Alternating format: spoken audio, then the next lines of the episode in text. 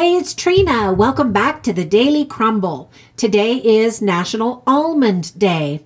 Or if you're my friend from college who grew up on an almond farm, National Almond Day. That's how he says it. I still think my pronunciation is correct. Well, I absolutely love eating the crunchy nuts in a variety of flavors.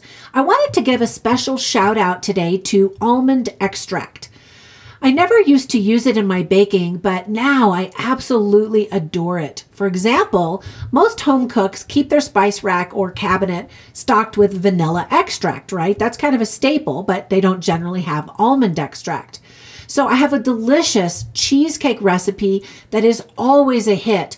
But what makes it extra special is the use of almond extract and almond slivers.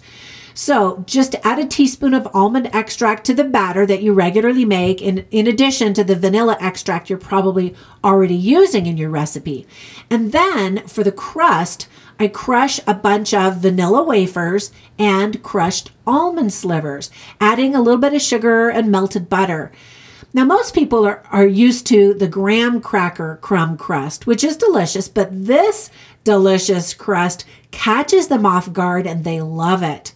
So try putting almond extract in your cheesecake and in your recipes for muffins, cookies, pancakes, or sweetbreads.